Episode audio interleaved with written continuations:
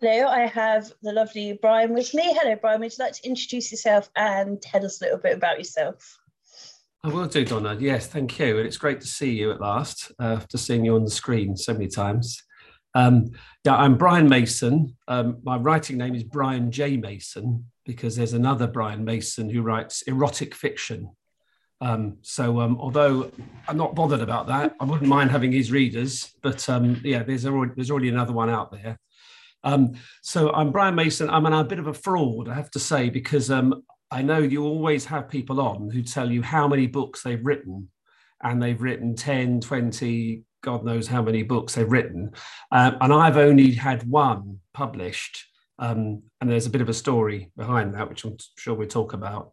But I've just had the first novel published last year, Shaking Hands with the Devil, which is a serial killer comedy. At least I think it's funny. And although I wrote it, I first drafted it 32 years ago. And so at the time, I was obviously a young man then, or younger, yeah, a lot younger than I'm now. And at the time, I was, you know, I'd written this thing, was convinced it was good enough. I was living in London at the time. I had an agent who was, once I got the agent, I thought, well, that's it, I'm made. I've got an agent. She's going to find me a publisher, and we'll be, that's it. I'll be life of luxury forevermore. We didn't get it published all those years ago, and there were all sorts of reasons why it wasn't published. And I was really disheartened. And so I thought, I've been telling people that I thought, well, I'm obviously a failed writer. I better go on and be a failure at something else instead, which largely I have been. But a few years ago, I dug it out. And every now and again, I read the thing again. And a few years ago, I dug it out, read it again, and thought, actually, yeah, I still think this is good. And it's a real shame it didn't get published. So I made some changes, and then I was determined to try one more time to try and get it published. And I thought, if it doesn't work, then that's it. It's gone forever. That dream is gone. But I did manage to get it published. And then I was worried to death about what people would think about it. Yeah, was it good enough? Did people like it? Did people hate me because of it? You know, I've been really pleased with the reception. So only this year I've started, well, only last year rather, I started writing the next one. So it's been a 32-year gap. And when I started writing it, I thought, oh, can I still write a book? Because I did it last time, but I was in, you know, my 20s then, and my life was very, very different. So I thought, well, I'll be able to do it again. But yeah, we might talk about that later on, but I'm actually really, really pleased with the next one. And, you know, it's going to be, you know, it's going to knock the first one into a cocked hat, hopefully. But that's me. I mean, so I've not been a professional writer. And now I do consider myself a writer, but I'm still having to do other things to make, you know, to make ends meet. So I've done a variety of jobs, mainly in the sort of public sector, but I've done a variety of jobs. So I've done a variety of daft jobs and odd jobs and bits of stuff that paid a little tiny bit of money that supplemented the rest of what I was doing, but wasn't enough.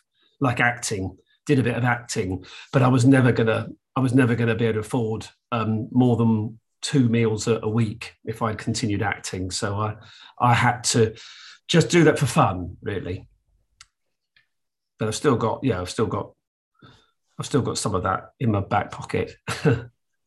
Awesome. And you're not a fraud, and I will talk to anyone, no matter how many books they've written. And I've been looking forward to speaking to you because I read your book and loved it, as you know, from my blog tour review. Well, it's a wonderful review. No, and it's, you know, it's so, my admiration for you is so immense because you do all this. No one's paying you. Presumably, no one's paying you. I didn't pay you. No one's paying you. You know, you're doing it. It's obviously, it's your valuable time and your efforts, and it's such an incredible service for people who are struggling to get recognition, and even just the satisfaction that someone's going to sit down and read their dreadful book. That's fantastic. And I'm very, very grateful for the review you wrote, and I'm glad that you got the humour and some of the references and stuff that's in there from my weird imagination. Yeah, that was right up my street. I was chuckling. I study forensics, so I love everything to do with that side of stuff anyway. So I really enjoyed spotting them. Once I'd got a couple, then I really enjoyed looking for them. And one way you sort of change, I was like, yeah, that's brilliant. So Shaking Hands with the Devil is a very odd title, I think. Why did you decide to write a comedic crime book? Because it's a very unusual genre.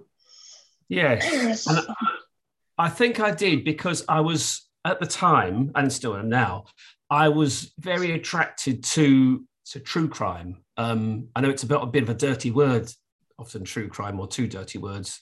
But I was very attracted to that macabre world. And I did used to read a lot of true crime books, and I still do to a certain extent. And I just thought what I wanted to do was write a comic novel, first of all, but I wanted to do something that had that aspect to it. And I thought it was unusual. And I thought because of that, there might be interest in it. And it's the sort of thing I like to read as well. I like to read things that are a bit off the wall, out left field, a little bit odd, bit quirky, so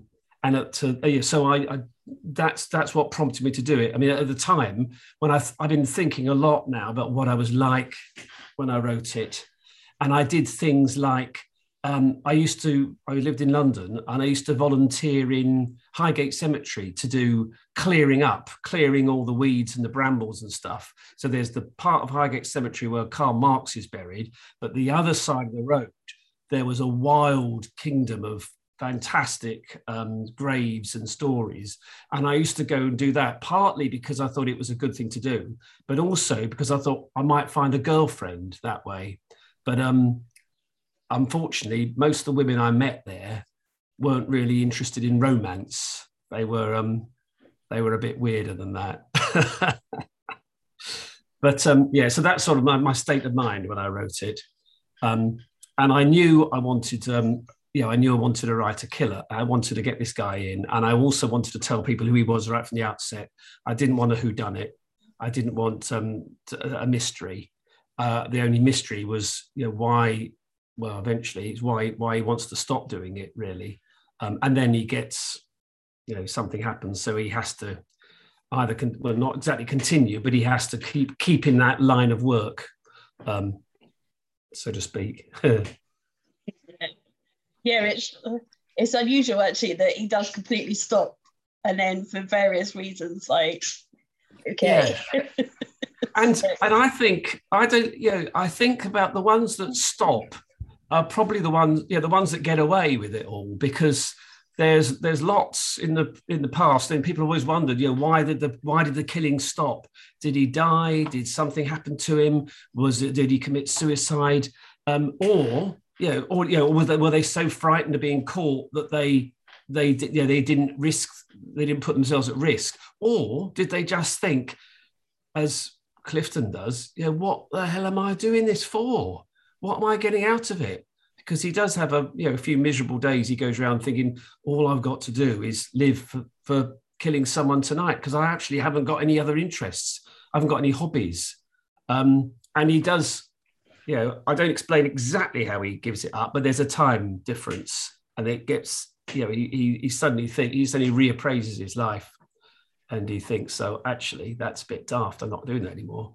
But he's, goaded by DCI Dave Hicks, and he's also goaded by the other development, which I won't go into too much detail about, but the other development which forces him back into that world to a certain extent to find out what is actually happening. Is he going mad, or is there somebody else out there? Without giving too much away, which I probably have already, but. Dave Hicks, is he completely fictional, or is he based on anyone you know? Did you enjoy writing him? Because I want to punch him in the face quite frequently. Well, yeah, he was very much based on somebody I used to work with. So I used to work with this guy, and I won't obviously say his name because I don't know if he's still around. But I used to work with this guy in London, in this office, and he was an absolute idiot. But I seemed to be the only one who could see that he was an idiot, and that everyone else just used to accept the stupid things he said and the daft things he did. And Dave Hicks is bigger than the guy I knew. And the guy I knew didn't have the appetite that Dave has. But he used to say a lot of the things that are in the book, and and some more as well. So I've got some for another time. But he said the most ridiculous things, and my favourites were that when he was on the phone to somebody, he'd say, "Oh, madam, now you have my undevoted attention." And he'd say things, crazy things, like, "It's on the tip of my head," he'd say. "Oh, it's on the tip of my head." And I always pictured him with a big pointy head. But he just used to drive me mad. He was one of those people who just, especially when you work with them day after day, he really got under my skin. And I used to just write down these things he said. And I didn't hate him, but he just irritated the hell out of me. And I wanted to, I just thought he was a great character. And so I've, cranked up quite a bit of it, but some of it I've actually sort of toned down. Some of the, somehow how stupid he was. I thought, I can't make Dave so stupid and so insensitive. I think in an earlier draft, he was a bit more insensitive, and he was not such a nasty, but he wasn't attractive a figure at all. And I've tried to make Dave a little bit more sympathetic. Sometimes you do feel a bit sorry for him. And there's a scene, when he's with the scuba diving people and they're making fun of him, he's no, not one. Well, yeah, but he did irritate me, and so I could picture him, and when I read Dave now, I can picture him, I can see him, because he looked the same as well. He had a bit of a big beard. He did turn up for work one morning with these bright blue glasses, and we're talking about neon blue glasses, and he just used to normally wear a grey suit, white shirt, grey tie, nothing interesting about him at all, appearance. And he turned up, and we said, "Oh, nice glasses." And he said, "Oh yeah, I hate dull colours." But that's all he ever wore, dull colour. But these things were, they were luminous. And so so Dave in the book, he does have these bright blue glasses, and they were a big. Well, I don't mention them much, but they were a feature. They were a feature of him. Yeah, and he was the mummy's boy, wasn't he? Which kind of explains a little bit, maybe, of how he is. But... Yes, he's a mummy's boy, and his mum's a bit. They do fall out at one stage, but she'll do anything for her Davy, and then she embarrasses him a little bit, but he knows he's also under her thumb. And I think there's a bit I like when I say that he lived in the same street, but he doesn't live with her because he needed his independence. So he goes to eat at hers 3 times a week, and she came over to cook for him 3 times a week. But in his own mind, he thinks, "Oh no, I'm away from Mum. Mum's she doesn't know what I do. I'm too important for that." But he is a bit of a mummy's boy, and she's a bit of a sad old case, really, because she thinks the world of this this lump, really, this useless lump. Yeah, Yeah, and she thinks he does more than he does, I think, as well. Yeah. He does as well, though. To be true, to be careful to her. He does. He thinks he's better than he is. Obviously, he's one of the greats. You know, he always talks about the greats, Holmes and and Poirot and Cruckett and Tubbs and all those people. Most of them, virtually all of them, are fictional. So you said that you've written book two. So was it hard to pick up, especially after having written the first draft of that one so long ago, or did you find it not too bad? No, actually, it's easy really, and it's all flowing. What I did last time is I had an idea in my head of how I wanted the story to go, but not very tied down. You know, things developed, and I do remember occasionally I got to the end of a chapter and I thought, all right, what's going to happen next? But this time I've written more of a storyboard. So I've done a lot of research. It's a different place, same time, exactly the same timeline, but time zone. But it's I've got much more of a storyboard. But as I'm writing it, things are changing. The storyboard I've had to keep changing. Characters have popped in and they've popped out, and stuff is happening. And it's doing exactly what happened last time, when the characters take a life of their own and the situation takes a life of its own and odd things happen. And I think, I'll go with that, see what happens with that. And that's really enjoyable. So I'm trying to crack on with it, but it's just getting the time because I'm working part-time as well. So I'm cracking on, but tomorrow is one of my writing days, so I've got 4 writing days ahead of me after navigating when the boiler man comes to do the boiler. Yeah. Do you have a favourite character, or who's your most fun character to write? Oh, yeah. Well, I suppose Dave is fun to write, although he's irritating. And in my new...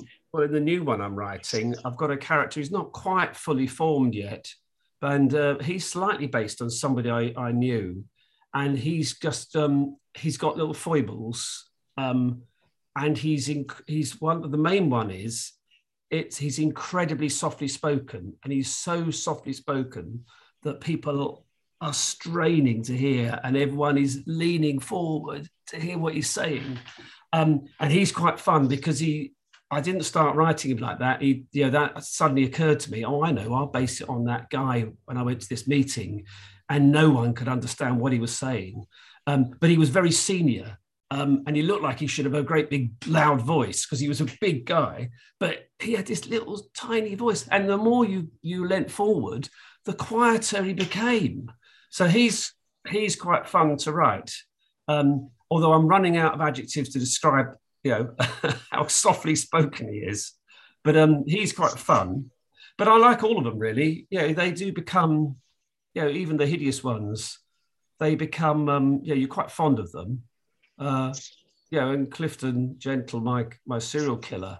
I am quite fond of him. I wanted him to get away. Or I didn't want him to be badgered by Dave Hicks. So you feel sympathy for him, even though he does these terrible things. You do want to support them. And I was a big fan of the Sopranos TV series, and I always rooted for Tony because no matter what terrible things he did, I thought he was better than the other hoodlums and gangsters, and I wanted him to come out on top. So it's one of those funny things you get, and comic characters are great, but sometimes the others are you need all of them. You need the sad sacks, and you need the ones who are the not going to quite make it, and the ones that are overbearing. You need all of these people to sound like people that people recognise, because you don't want some alien that no one can actually identify with. And hopefully people have all seen, they understand these people and they've seen them all.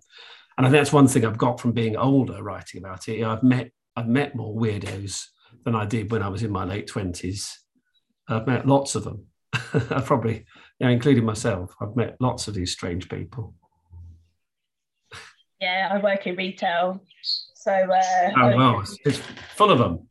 Yes. Yeah, just like, well, yeah, just constant stream of weirdos, one after the other, generally.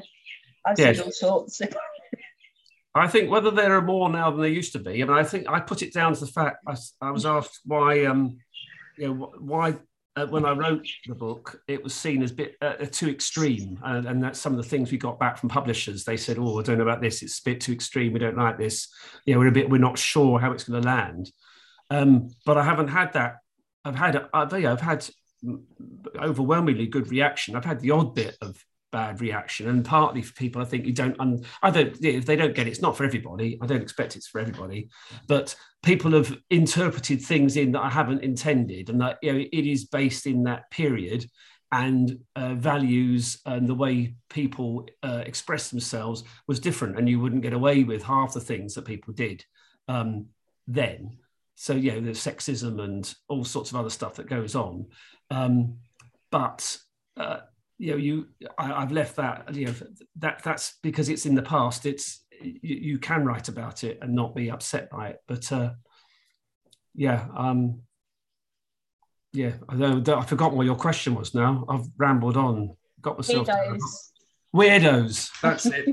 Yeah. No. I think now maybe it's there are more weirdos around, and there's more extreme stuff around. I mean, you go to the cinema and you see something and you think, oh my gosh. I think I went to see a film in the cinema recently, and came out. I mean, as it was starting, it said this is it was a 12 or something, and I thought, oh right, oh it's a 12. And then at the end of it, I thought, oh my god, in my day, back when I was a young man, that would have been an 18. There was no way that would have been suitable for children, and. You know, values have changed and people's behaviours changed, and also I think we allow people to you trust people a bit more than we probably used to. We don't, you know, we don't police them as much as we did, and so that's allowed some of these crazy people to come out, I suppose, and to be, you know, in the accepted world. And you know, true crime is an area where I think the true crime section was always hidden away in a back room somewhere that, you know, you went in there, you'd look a bit dodgy when you went in to see if you could see the book you wanted. But, yeah, that's all very much out there now. And, you know, well, because of the intranet as well, I suppose it's there. Things are accessible. You can find out anything you want now virtually, can't you? Yeah, absolutely. Plus the real world, there's nothing in the real world that you could make up that would be anything fiction is. Oh, absolutely not. No. Yeah. What's the most interesting thing you found researching your books? Ooh. Yeah, that's a good one. I mean, because the book I'm writing at the moment is called An Old Tin Can, and it will be called An Old Tin Can. And it's based in Belfast at the time of the Troubles. So it's exactly the same time as Shaking Hands with the Devil. That was about 1989, 1990. This is exactly the same, 89, 90. And I wanted it there because I've been fascinated by that period of history for quite a while. And I don't come from there, but I've visited lots of times Belfast. And I'm doing lots of research. Hopefully I've almost come to the end of my research, but I've done lots of research about the Troubles and what was going on there, and the individual stories. And so it's some of the strange things that were there. You think of it all as a black and white. There was one side and against the other side, and you might have thought that, you know, you'd favour one or the other, but there's so much mixing going on. And in my I think what I've been researching is the RUC, the Royal Ulster Constabulary, as it was, the police force. And I've got my new detective is not an idiot like Dave was, but he's got things wrong with him. You know, he's got some issues around him. But it's in the police station. I've just got the mix of characters, and there are some who are staunch loyalist Protestants, and others who were Catholics, who were doing what they saw as doing a police job, but there was all this other madness going on around them. And it's how many of those people there were. So I've got a storyline around a couple of those people who are in there, and that's quite fascinating, really. And again, it's based on, it's not just the, you know, I don't want it just to be a typical story. It is more of a cat and mouse, the next one, but you do see the killer earlier on. You don't quite know who he is, and it's really about what his motivation is the issue. And so the big theme is identity. And it's also about people. There's a story about adoption. So there's something around adoption, and I've got something of my history involved in that as well. So because I had a part of one of my family was adopted, and then it all went wrong, and there's something similar goes on in this. So there's a bit about the real life stuff that happened there in Northern Ireland in that period. And also things about adoption as well, and the secrecy that was around adoption. I've been a big fan of, there's a program called, Long Lost Families, that's it. And that's about finding people who were adopted in the past. And I've wound some of that up into it as well. And there's a friend of mine recently who's been going through an exercise trying to find out who her birth parents were. So that's quite fascinating stuff. But I'm not going to have time to put all of this stuff in this one. Some of it that might have to wait for a later one. Yeah, I know, so many rabbit holes out there for research. Yes, yeah, and I don't want the book to be too long. I want it to be. My ambition is to be 10 pages shorter than the last one, maybe 20 pages shorter. And if I have a good enough editor, they might make it. I might make it a lot shorter than that, but you don't want to go too short. No. But I don't want it to be a 500 page tome. It's got to be something that looks right and it's accessible. That's what I want. I want something that people are going to pick up and find they can scoot through it and enjoy it. And it's got a good beginning, middle, and end, and a bit of a few surprises along the way. That's what I'm aiming for. One of the first things you said was obviously that it was a comedy. Is it hard to write that into it? Is it something that you have to go back and add, or is it something that comes naturally as you're writing? Yeah, it's a good question, really. Sometimes it flows. The worst thing in the world is trying to write a joke. Sitting down and trying to write a joke, and I've written pantomimes and stuff in the past, and I've written humorous prose and things. And when someone says, oh, yeah, right, write me a joke about this, there are some people that can do it, but there's not so many. And it all depends. If the inspiration comes, you can get it. I think if you have to force a joke, it's not going to be great. You can think about things. And what I'm doing at the moment is I do get quite serious with the stuff I'm doing at the moment. And it's serious stuff going on. There's terrible things happening. And then I have to consciously remind myself, no, hold on, this is supposed to be a comedy book. Make something a bit more extreme. So it's not so much built around jokes. So hopefully there will be some jokes in there, but it's getting those extreme moments in there. And like I tell you what, without giving anything really away, my guy gets my detective gets posted to Northern Ireland. So he's not from Northern Ireland, and he gets posted, and it's on promotion. So he's really pleased about it. And he's never felt that he quite fits in. So he thought, well, actually, this is not a bad place not to fit in, Northern Ireland. So I go there, and he gets assigned there. And the thing he finds is that the unit he's assigned to, when they call themselves the squad, they deal with crime only. They don't deal with terrorism. They don't deal with the paramilitaries and any of that stuff, because there's a specialist unit to do that.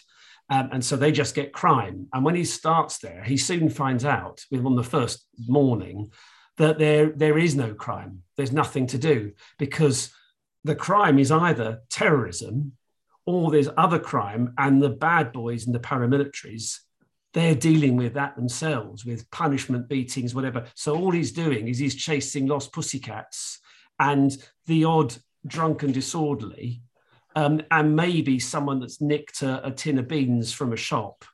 But that's all they've got. And they've got this great unit, but they've got nothing to do, but they're there because to make it look normal.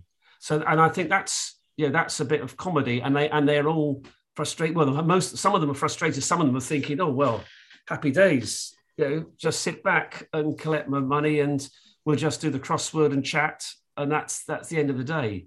So yeah, there's little things like that. And then you just, you know, I like to crank it up a little bit and then work out how far you can crank it without it becoming, you know, unreal really. So yeah, just that's an example, but it is hard. Sitting there writing a joke, yeah, they either come to you or you never get. If someone says write a joke about a fish climbing up a ladder, you won't be able to do it. It's, you know, it's too slippery a prospect, I suppose. It's a rung too far, but yeah, you can't do it. Nice, smooth. What's been one of the most fun scenes that you've written, and what's been one of the most difficult? Yeah. Well, I suppose thinking of Shaking Hands with the Devil, the fun scene, and the one that I liked a lot was Dave in the supermarket.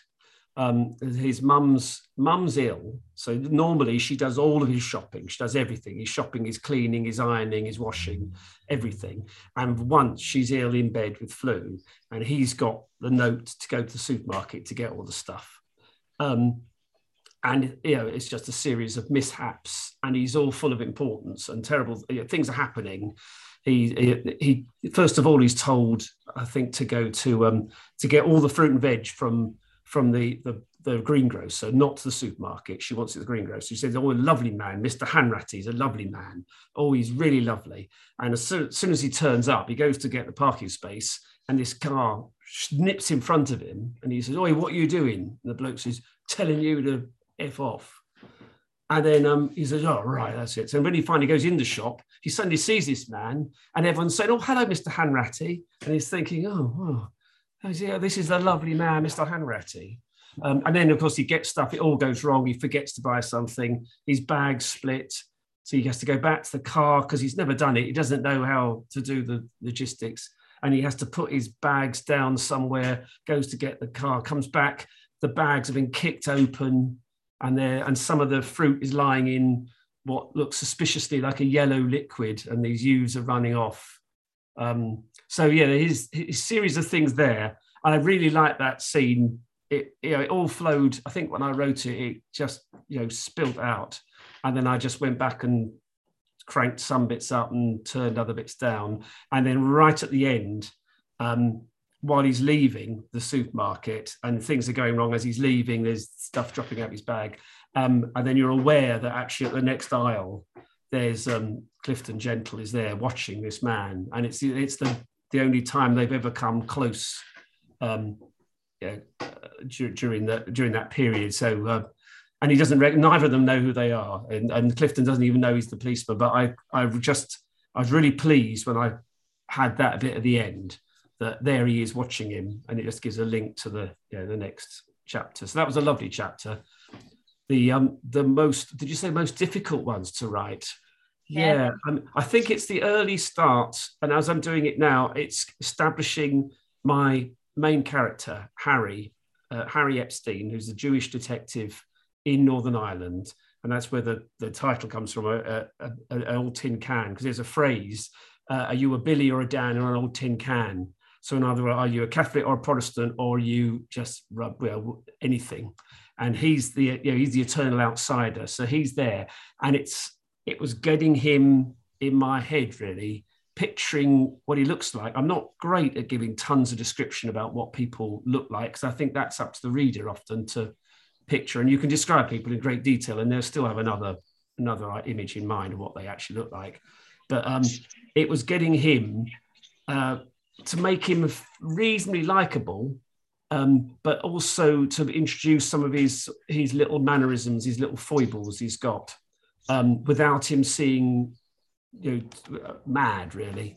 He does things like he's attracted to, and it all comes, you know, I do these things as well, it's madness. He's attracted to doing things that he knows he shouldn't do. I have this terrible urge whenever if I'm going across a bridge or somewhere, I had this urge. I think, oh God, wouldn't it be awful if I reached inside my pocket and threw my phone in the water?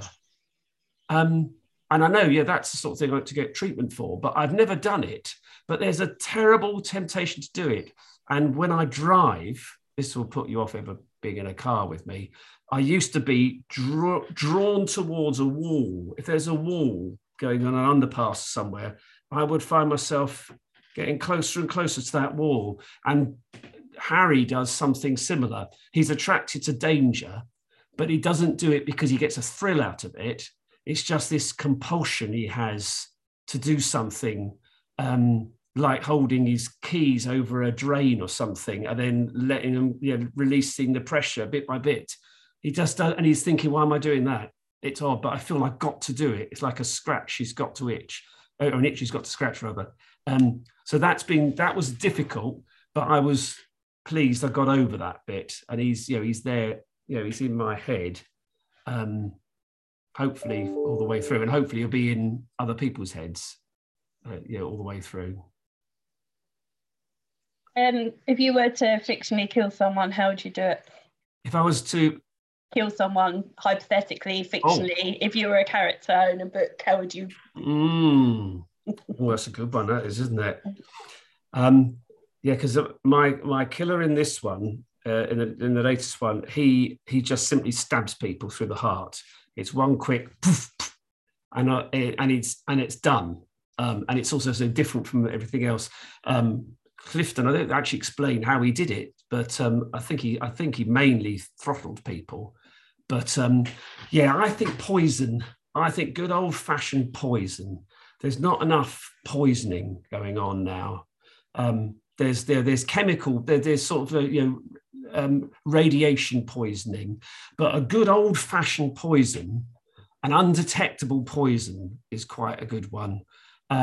Because you can get in, you can get out, you can't leave, you might just leave a tiny bit of physical trace, but I think that's quite a good one. There have been people I've wanted to poison in the past. And I suppose, writing about it, you can picture certain people you wanted bumped off and you can deal with them. So and in my new one, I'm not bumping off people I know, but I'm calling a couple of them after some family members. Not my family, my wife's family. So so I'm doing that partly for shock value, but also to make them a bit worried, I think. Hilarious. And brave, I think. But it is that's a good one though. I mean, we've all thought about it, haven't we? We've all thought about what we might do if you could do it, if you could get away with it, if you could do it, it'd be nice and clean. You didn't want to call, unless you wanted to call someone pain, you just wanted it nice and quick. You can do it. And there are some true crime ones. I remember this who killed the Charles Bravo, who was I think in the end he poisoned himself, but the poison was being used to murder his wife. It's an old Victorian murder in Balham, where I used to live. I used to go and see the house where he lived, and he took some arsenic by mistake. At least that's the theory, that he could have some arsenic by mistake. And he was actually slowly poisoning his wife, and then he took some by mistake, and then realised what he'd done. And then she was tried for his murder, but was acquitted. That's a good one. Murder by poison. It's a very typical Agatha Christie type of murder, isn't it? It's slightly more homely, isn't it? Slightly more comfy, cozy sort of murder, really. Yeah, it's supposed to be the women's choice, isn't it? Oh right, yeah. Yeah, because hands off and keeping our hands clean while still. Yeah. Yeah, no need to do any hoovering afterwards or cleaning or anything. Yeah. Indeed, because got to get rid of the body. Yeah, you got to get rid of the body. And if you were to be fictionally killed, who would you want to solve your case? Oh, that is good. Oh gosh. Well, I think probably my favourite detective is Philip Marlowe, really, the Raymond Chandler. partly because I loved the movies. It would have to be Humphrey Bogart playing him as well. So Humphrey Bogart playing Philip Marlowe, because he's wisecracking, he's sort of sassy, he can handle himself. He'll get the job done. He'll definitely get the job done. And I loved Raymond Chandler is so witty and it's so intelligent, and the dialogue is just fantastic. So yeah, I'd go with him. I think probably I'm sure he is my favourite detective. He's got it all really. Oh, the ladies like him as well. He's got everything going for him. Although we Humphrey Bogart in the films didn't look much. He was a little short sort of bloke with sort of funny face, but he just exuded class and sophistication. He was I thought he was brilliant. Yeah, I must go and watch another one soon. and I've read them all several times, obviously.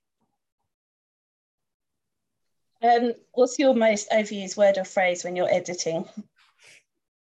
My most overused word or phrase when you're editing. Yeah, that's terrible, isn't it?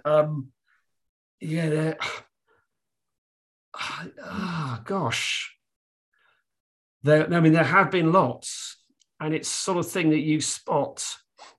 It's ridiculous. You use a phrase, and then you find you've used it in the next paragraph, and you think, how on earth did that happen? And you don't even spot it for the first two or three times you've read the proofs. I think probably, and it's the real weakness, is I use however, comma, blah, blah, blah. And it's all right sometimes, but it's, I think probably no more than once a chapter, probably not that really. Once every 50 pages, you can do however. And it's quite easy because you're talking about something and then you want to switch. I'm aware of that. However, and I think I find it hard when I'm writing dialogue as well. And I've started experimenting more with putting a dialogue and then another dialogue without saying who said it, because the reader is clever enough to know there's only two people in the room and the guy's not talking to himself. But he is talking to somebody else. But sometimes you'd need to do it and you need to say it. Sometimes you might need to say, he said rhetorically, or he said surprise, in surprise, something to get that, to get that drama of the dialogue going. But I possibly do overdo that sometimes as well. And I think certainly I'd go back, if I looked at, Shaking Hands with the Devil now, I would change some of that. But I changed a lot when I was rewriting it anyway. And it got to a stage where I thought, enough. I can't change this anymore. And there are some things I read and thought I wouldn't write that now, but I've got to be true to what was written. So I'll keep it in. Yeah. However, that's the worst. It's not a phrase, but. No, everyone has different words and it's always interesting. And usually everyone knows it straight off the top of their head. They know their word. Yes. Yeah. And there are some phrases as well I'm sure I use, but probably the ones I've used I haven't spotted. I use it all the time. You've got spell checks now, but you haven't got phrase duplicate, repetition check. Perhaps there is one somewhere. Yeah, maybe. Since you started writing all those years ago to now, what's been your favourite moment? I think easily the favourite moment was when I first got a copy of the book in the post, and in fact the publisher told me the date that it was coming out, and it was going to come out on 30th of September last year, and I thought, all right, and I said to them, when am I going to get copies? And when do I get them? They said, it will be just after that period. And I thought, that's not good enough. I need it then. And then I suddenly noticed, and it's a weird thing, and you might know why they do this, but on Amazon, the publication date was 10 days earlier than the actual publication date was. And I thought, that must be a mistake, because Amazon said, it's available from the 20th of September. And I thought, that can't be right. It's got to be a misprint. They mean 30th.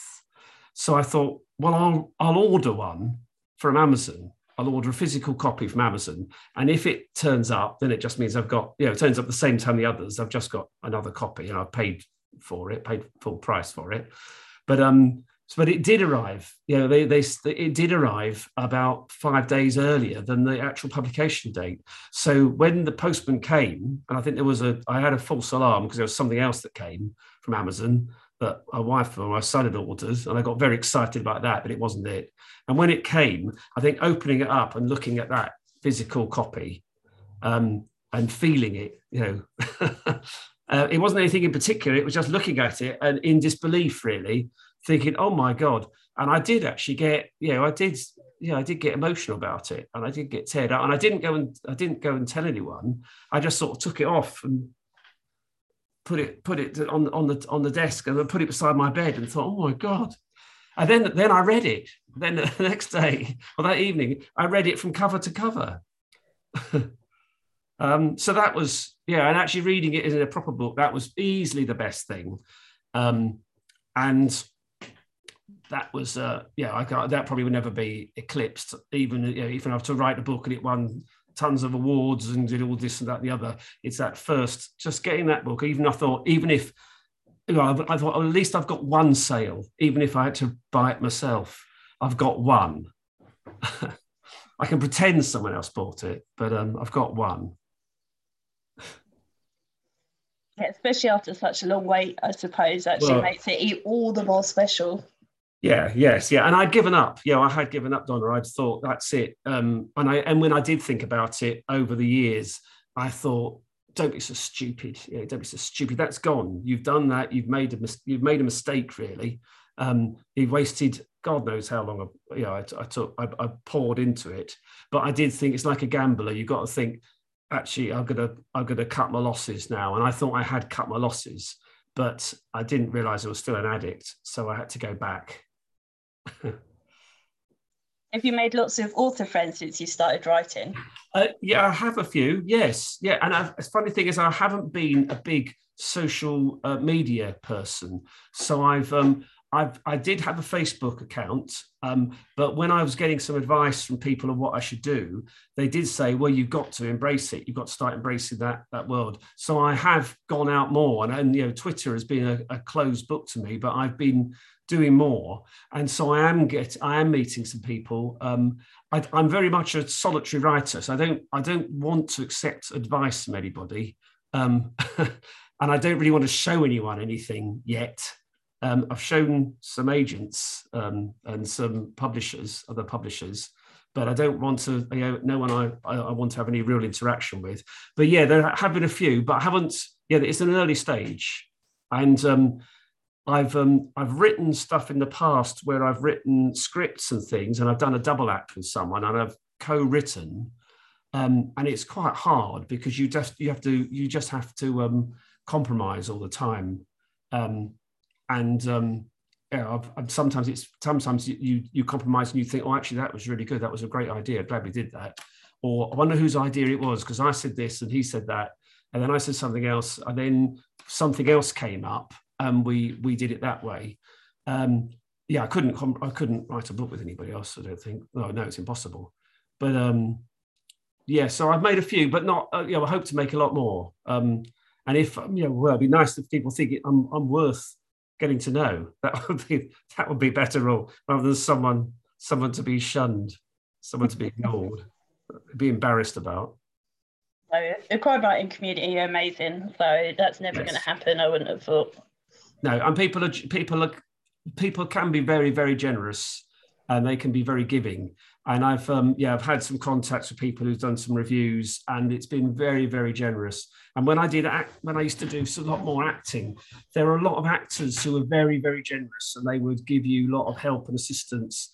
But there are some who would rather that you go and fall flat on your face, and there's nothing they would like more. That, you know, on stage particularly, you go on stage and you fall on your face, bang, and you make an absolute idiot of yourself. And the other person, although the scene might be ruined, might be thinking, oh, yeah, good. So there are those people around. They're the ones you want to knock off in the books, really. But, yeah, so there's there is a supportive world out there, and I think in the broader world there are more generous, nice, warm people, even though often we're writing about, you know, terrible things. Yeah, readers and bloggers and writers generally are just, yeah. Well, it's an amazing world, isn't it? It's an incredible world, and it's a world I didn't know existed. In the scope that it's out there, I just did not appreciate that was there. And in fact, after this one, the next one I'm writing, I shouldn't take it's pretty because it's a good idea, is and it will be in the modern day, and it is there are a series of killings of bloggers, reviewers, and critics. So, but you'll be all right, Donna. I've been featured in 3 books. Have you really? Oh gosh. Yeah, twice. I have been sex mad. So I don't really know what that says about me, to be honest. That's what it says about the person writing it. Yeah. Once I was a seedy politician that took a few men back to my hotel room. Oh, right.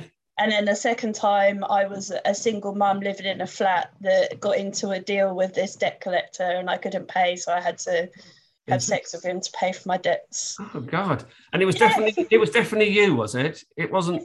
They didn't say, oh, this by the name. Ah, right. So it wasn't using... Other thing. Yeah. But it was by name, so yeah. Oh, right. Oh, that's brilliant. Oh, I like that. Luckily, the third time I was a policewoman, so that was fine. But yeah. So. Oh, that's given me a few ideas, because I did like, you know, I love playing with the names in Shaking Hands with the Devil, and there's a lot in there. I did actually toy with getting a glossary at the end to show where they all come from, because there's quite a few. And some place names as well. Some are suggested, and not the whole name. There's one in Mitre Street, I think, and it's Mitre Square where one of the Jack the Ripper murders took place. But little things like that. Yeah, it gave me some sort of it's quite fun to do, isn't it? So I didn't want to do that with the next one, but I'm going for names that sound like they should be the right names rather than putting people in. But apart from I've got both my brother-in-laws are in there. And they both get killed. But, if you're able to spend a day with any author, dead or alive, who would you like to spend a day with? Oh, dearie me! Oh, because I've been filling in some Q&As about who my favourite writers have been. It is tough, isn't it? I think at the moment, even though he doesn't write anything like I write, but I really admire what he does, is David Peace, who wrote, The Damned United, that was about, about Brian Clough and Don Revie. And he also wrote another one about Liverpool, about Bill Shankly. But he's also written, well, he wrote some fantastic books called the Red Rose Trilogy or Quartet, and they were around about the police investigating around about the time of the Yorkshire Ripper. And he writes quite sort of visceral stuff, really. It's quite nasty stuff, but I find it quite realistic. And he's done these novels based in Japan. And you read them and you think, well, this is a culture completely different from anything I know. But they're often about a murder or a crime. And he sort of bends the rules. He does some things that probably get on an awful lot of people's nerves. He does things like he does repetition. He will use a phrase and he'll use it again and again and again. You know, he does it on purpose rather than make a mistake. And he will repeat certain structures all the way through. And he does these sort of things. And it's almost like music. It's almost like things that Van Morrison does. He repeats a phrase over and over and over again. And he does that sort of messing around. So I think he would be absolutely fascinating, because he's a very literary writer, but he is also drawn to the dark side as well. And yeah, I'm sure he will be a very interesting person to hang around with, spend a day with. Probably I'd learn a lot. Yeah, definitely. So when you're not working and you're not writing, what do you like to do with your time? I do go to theatre a lot, and I do theatre review. I write theatre reviews as well, and that's unpaid. And I got into doing that only about 5 years ago. So I actually went to see something last night, in fact, and I got home. I think what I like going out to see things, and then I like the discipline of writing about it. So I always write them a review when I get home. So it does mean sometimes it's a late night, and it's the last thing you want to do. You get home and think, oh, I've got to write a blooming review now. And I do 600 words. So, yeah, it's a page. But I really like that. I like, I think my favourite thing to do is to sit around a dinner table and eat good food and drink good wine at someone's expense. That's the best thing. So, yeah, having friends who are good cooks is brilliant. So I like doing that. I do watch sport. I know that you're a Luton Town fan, and I have to admit that I'm a Chelsea fan of long standing. So, so we put you to the sword the other week. Eventually, we kept you on your toes for 80 minutes or 78 minutes. Put you to the sword. So I do have this, I first went to see them when I was 9 years old. So I'm not a Johnny come lately, but so I do like that. Although it is hell watching sport. It's easy when you're there, but watching on the TV is just dreadful. So I swim a lot now. I didn't used to. I used to hate swimming. I thought it was the most boring thing in the world. And you get wet, and then you've got to put your clothes back on afterwards. And you think, God, how long is it? And it takes a lot longer to put clothes on after you've been swimming because you've got to dry off, and then you get these socks and they're all a bit wet. But I broke my ankle badly about 3.5 years ago. Really badly, smashed it in three places, and I've got two pins and nine pins and three pieces of metal in my ankle forever. And I went into a swimming pool after I'd done it, and it was the first time I'd been pain-free, and I thought, oh my God, that's fantastic, because I was not doing any exercise, couldn't do anything. I didn't think I'd walk properly again. And so I joined a swimming club. And I started swimming, so I'm not fast, but I've got a decent style now, because I went and had a couple of swimming lessons, and I thought I hadn't had swimming lessons since I was 11 years old, and so this guy taught me how to do my strokes better. So I really enjoy it, but I don't count how many lengths I do, because I just lose track, and I go off into a world and just do it until I feel I'm tired, and then I get out, and there's a sauna in the place I go to. That's really nice. So I do it. I'm not a big believer in mindfulness, but I think it is a mindful thing I do. I take myself off into another world, and I don't think about anything. All I think about is my breaths I take between my strokes. So that's all I count. And when I get to five lengths, I suddenly think, how many lengths have I done? I think, I can't remember. I've lost count. So then I go back to doing the breathing, and it just takes me out myself, really. So that's nice. And I go, going to the theatre, going to the cinema, watching a bit of sport, eating too much food and drinking far too much wine. That's quite nice, isn't it? Yep, sounds like this. And I haven't got any dogs. I've got a rabbit. I've got a very elderly rabbit. So, who we got for the kids. We got two of them for the kids when they were going through exam stress. So we bought these rabbits, but of course, who looks after the rabbits? It's Muggins. So she's on her last legs now, poor old Bun. But she's a big part of my life, poor old Bun. She could go any day now, but there's nothing quite like the affection from an animal, is there really? Absolutely not. Yeah, we've had my hamsters, gerbils, guinea pigs, rabbits. Yeah, we got four of those. Two budgies. We've had cats. This is our second dog. I think we've pretty much covered everything. Covered a lot. Yeah. Yeah. just losing him, that's hard. But oh, I know, it's terrible, isn't it? Yeah, they should. Yes. Yeah, you shouldn't. And you, yeah, we, and when we had them, small animals that died very, they didn't live a long life at all. And we thought, oh, it's quite good for the children for, you know, to get used to that. But it's blooming awful. It's a terrible thing to do. Here's your lovely pet. Oh, by the way, it's dead. It's bad enough if a toy gets missing that you got an animal. So, yeah, no, it is terrible when they go. But yeah, all you can do is give them a good life, really, isn't it? Yep, absolutely. If you're able to travel to any period of time, either forwards or backwards, where would you go? Oh, gosh, period of time. That's a good one.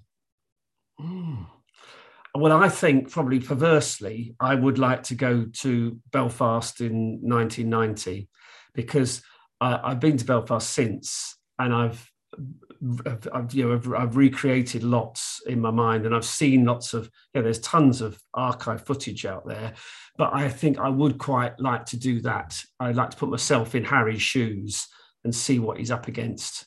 So that would be, and it would be exciting. It's dangerous, but it'd be exciting. Although it's one of these things, one of these myths, because I was reading when I was doing some research, and it said something like 95% of people who lived in Northern Ireland never saw any violence or saw anything like that at all, because it was concentrated in certain areas. People in Belfast would have seen the signs of it, but the chance of actually seeing somebody killed or blown up, they might have seen the aftermath with the stuff in the street. But it's it's one of those myths. It's like the myth about the Second World War, where everyone was so wonderful and everyone was pulling together, and there was no nastiness. Where there was people were being robbed. When they went to the air raid shelters, so people were nipping in their houses and nicking their stuff. So it's it's always that underbelly of bad behaviour I quite like to look at. So as long as I was safe, I'd really be interested in going to Northern Ireland time of the Troubles. As long as I can do I'm quite good at accents, but as long as I could convincingly sound that I wasn't English and I wasn't a member of the security forces who were spying on one side or the other, then I might be all right. Who's your first celebrity crush? My first celebrity crush. Oh God. Well, yeah, that's I thought I was going to say one, but I thought I might go further back. I was going to say Felicity Kendall at the time of The Good Life.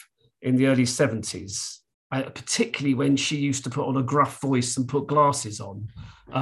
I like that. But I suppose really way back, it was Valerie Singleton on Blue Peter. I thought she was smashing, Valerie Singleton. I just thought she was neat. She had a sense of humor. She would have been a nice big sister. Or and I was probably I'm talking about when I'm 5 or 6, but I think Valerie would have been the one for me. She's a lady. Yeah, she was lovely, wasn't she? Yeah, well, she was alive. I did when I worked at the BBC briefly. I worked there in Broadcasting House. I used to do a proper job, which wasn't a real job. It was in sound archives. I used to archive recordings and put them on LPs. And then I used to do sound effects, help make sound effects in the studio for dramas. And I saw Valerie Singleton in the staff canteen once. And I wanted to go up and say something to her, but I was absolutely smitten, as you say. And I thought, it's Valerie Singleton. She was a lot older than she was when she was on Blue Peter, but there was an aura around her. I met Phil Taylor, the darts player, once. Oh, right. I've met him twice, actually. And at the time, I was really shy, believe it or not. No. Most people don't believe it, but I was. And my old boss was really outgoing, loud, always the joker and stuff. He would not go up and say anything to Phil Taylor, even though he loved him. He'd been following his career and stuff. So in the end, I had to go up because I'd already spoke to him and had my picture taken with him and stuff. I was like, please, can you go and speak to my boss because he's too scared to come over and say anything. So he did, you know, he was an amazing man. And yeah, so blokes, just weird, I find. you lot are just odd. In the nicest possible way. But yeah, well, it did make me laugh. Yes, yes. And there's been a footballer who I wanted to go and talk to, but I haven't because I've been so in awe of them. But yes. They're just people too. It's fine. Yeah, oh, I know. Although I did, when I went to Harrogate last year, I was sitting having breakfast and Ian Rankin walked past and said good morning, and I was a bit like, oh, okay, hi. Oh, well, that's good. Yeah. And he recognised you, did he? Or was he just saying good morning generally? He was just saying, because there was pretty much just me there on my own. But I'm sure he'd know who you were, though, wouldn't he? He would know. I think people are starting to, yeah. I did get recognised when I went to bloody Scotland down at Harrogate, actually. So, yeah, I think people are starting to. Plus, I've interviewed so many now. So, yeah. But, yeah, I'd love to interview him. I did sort of ask him, but he was a bit grumpy, so I didn't ask him again. I could ask. I might try again. Yeah, no, I'm a big fan. Well, I've read everything. Yeah. And, Rebus is a close number two, I think, to Philip Marlowe. So I don't like it that he's so old now, Rebus. And I'm sure that Ian Rankin wishes he hadn't made this promise that he would keep them the same age. But he could always go back and write one as though it was, let's go back to the young Rebus or middle-aged Rebus. Just do another case that he happened to work that he'd forgotten about. So I prefer him. I don't like it when he's wheezing away and he has to go and live on the ground floor because he can't get up to his flat anymore. He certainly couldn't get into a fight with anybody. But yeah, no, he's fascinating, isn't he, Rank? And he does churn them out. My God! And they're always what I love is that he's always got several different plots going over all the time. So sometimes they don't have to be connected, but there's something else going on. And it makes you think, oh, gosh. And it does. It is a page turner because you get to the end of the chapter and you think, I might have to read the next one. Oh, we're talking about this story now, are we? Oh, right. OK. I get to the end of that. And then, it's terrible for getting to sleep because you want to stay up again and find out the next bit. But that's part of the job, isn't it? Yeah. Are you doing or attending any signing events? Am I going to any other events? Any book events or signing events? Yeah, well, I'm going to the Crime Writers Association meeting in end of April, which is going to be good. So I've obviously not been before. So and I'm not quite sure what to expect. So I'm going to that, and I'm looking forward to going to that. I'm looking forward to making contact with people there as well. And I'm going to Crime Fest it's over my birthday weekend in May. So I've got my ticket for that, and that looks like a lot of fun. I'm doing a book tour at the moment with a virtual book tour with Zulu's Book Tours. I'll give a plug to that at the moment. So that's going. That's really exciting. But what I'm doing now is I'm going to concentrate after I've had this last burst. I'm concentrating on finishing the next book because I've got I want to get. I need to get more exposure on the next book, really. So I'm looking at, I've been talking to one publisher in particular who has given me a lot of encouragement. So I'm very keen. They'd be my number one choice as well. So I'm very keen to do that, and I just really want to. Because I know that Shaking Hands with the Devil isn't going to be a bestseller. It was never going to be a bestseller. It's not for everybody, and I'm a nobody. So I'm starting at such a low base, but I'm putting out there as much as I can, and then I'm making a conscious decision to really concentrate on the next one because I'm about a third through, but I wanted to get the first draft done by the end of May, and so I'm pushed to do that. But the only way to do it is to take some serious time off and start just applying myself. But there's stuff that gets in the way. Tomorrow I've got the boiler man or boiler woman coming, and that could take too much time up. And I might be here trying to kill somebody, and then there's the boiler person saying, "Can they fix the thermostat because that's busted?" But I don't get distracted. You know, if there's distractions, you just get through it, really. And sometimes it's for the best, because sometimes you might be banging away something and it's all stale. And you look at it the next day and think, oh, that's a bit rubbish, isn't it? So, and there's always a tendency to think, well, it's 8 pages. I can't tear 8 pages up, but you're better off doing that than ploughing on. Although I don't usually have to do that. I usually go back and edit, but yeah.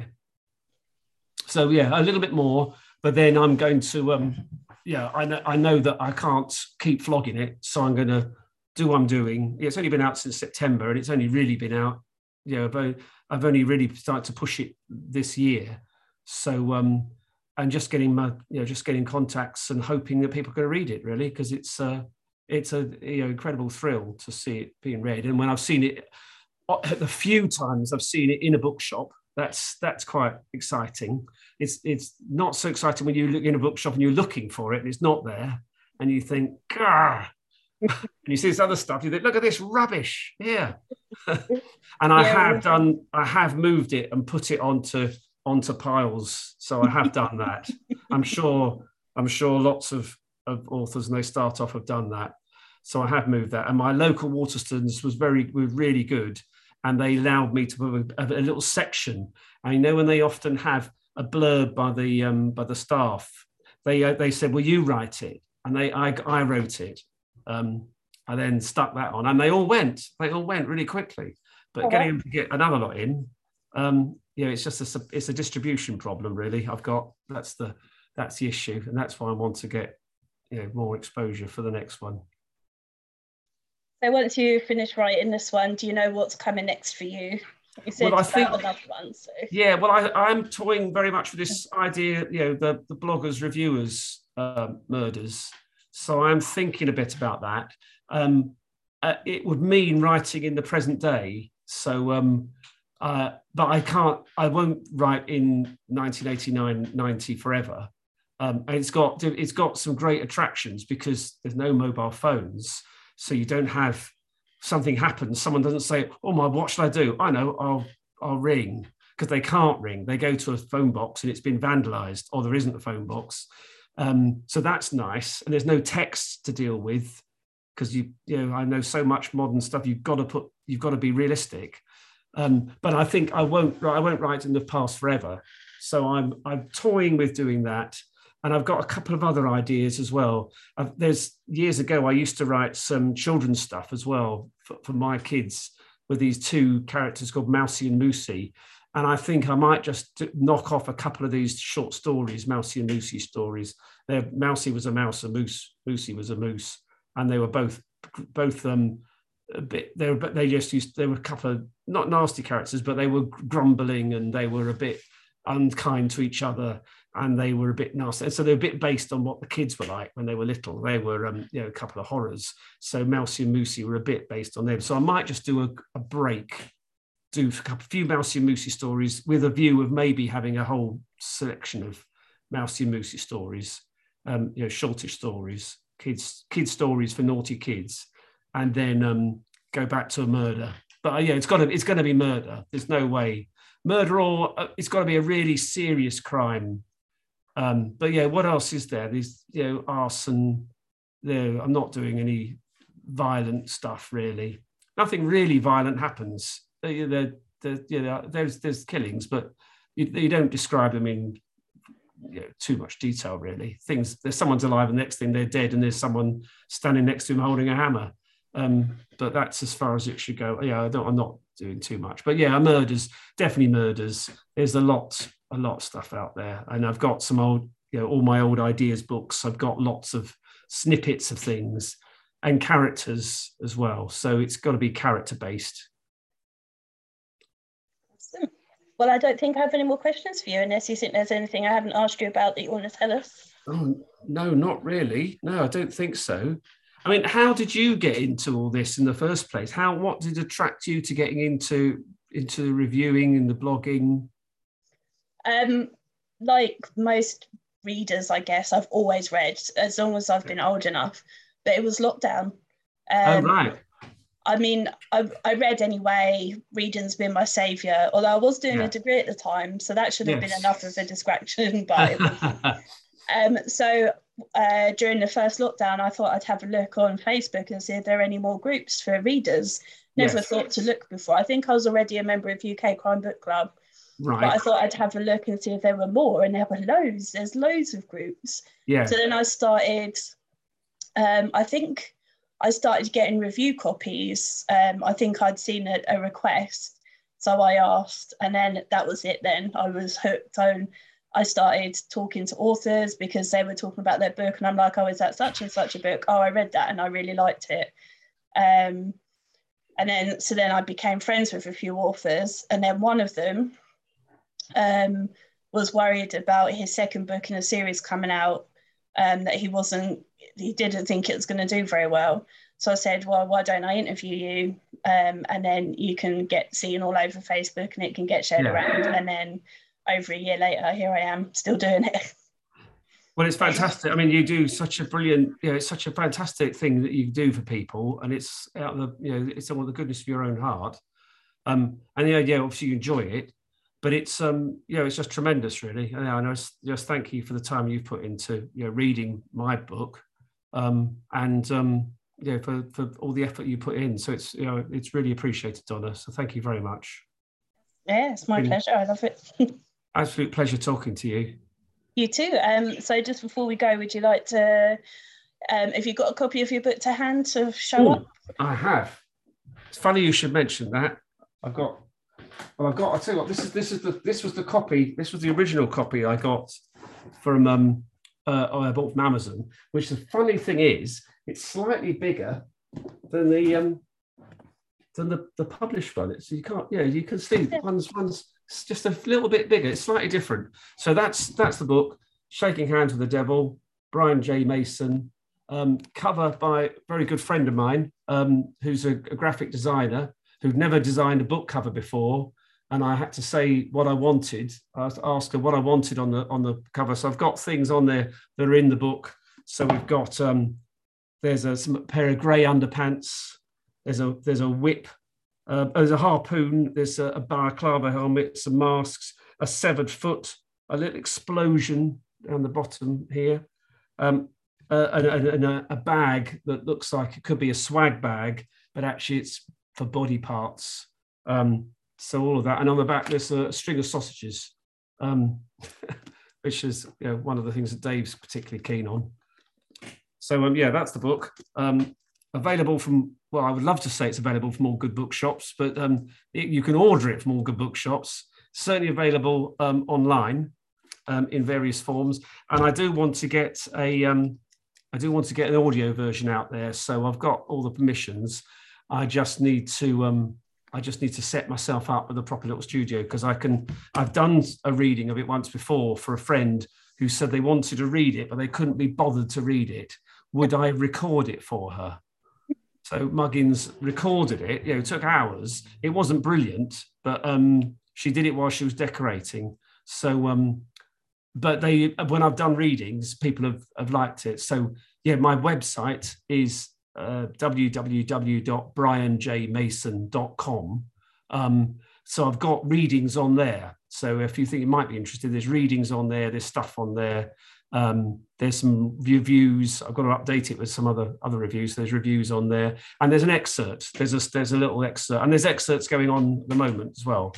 There's some excerpts. So if you think you might like to read it, but you're not sure, you don't want to invest the money or the time, then there's some excerpts to read a chapter. So, and if you like it, then fantastic. And if you don't, keep quiet. Well, thank you very much. It's been a pleasure. Thank you. It's been lovely. All right.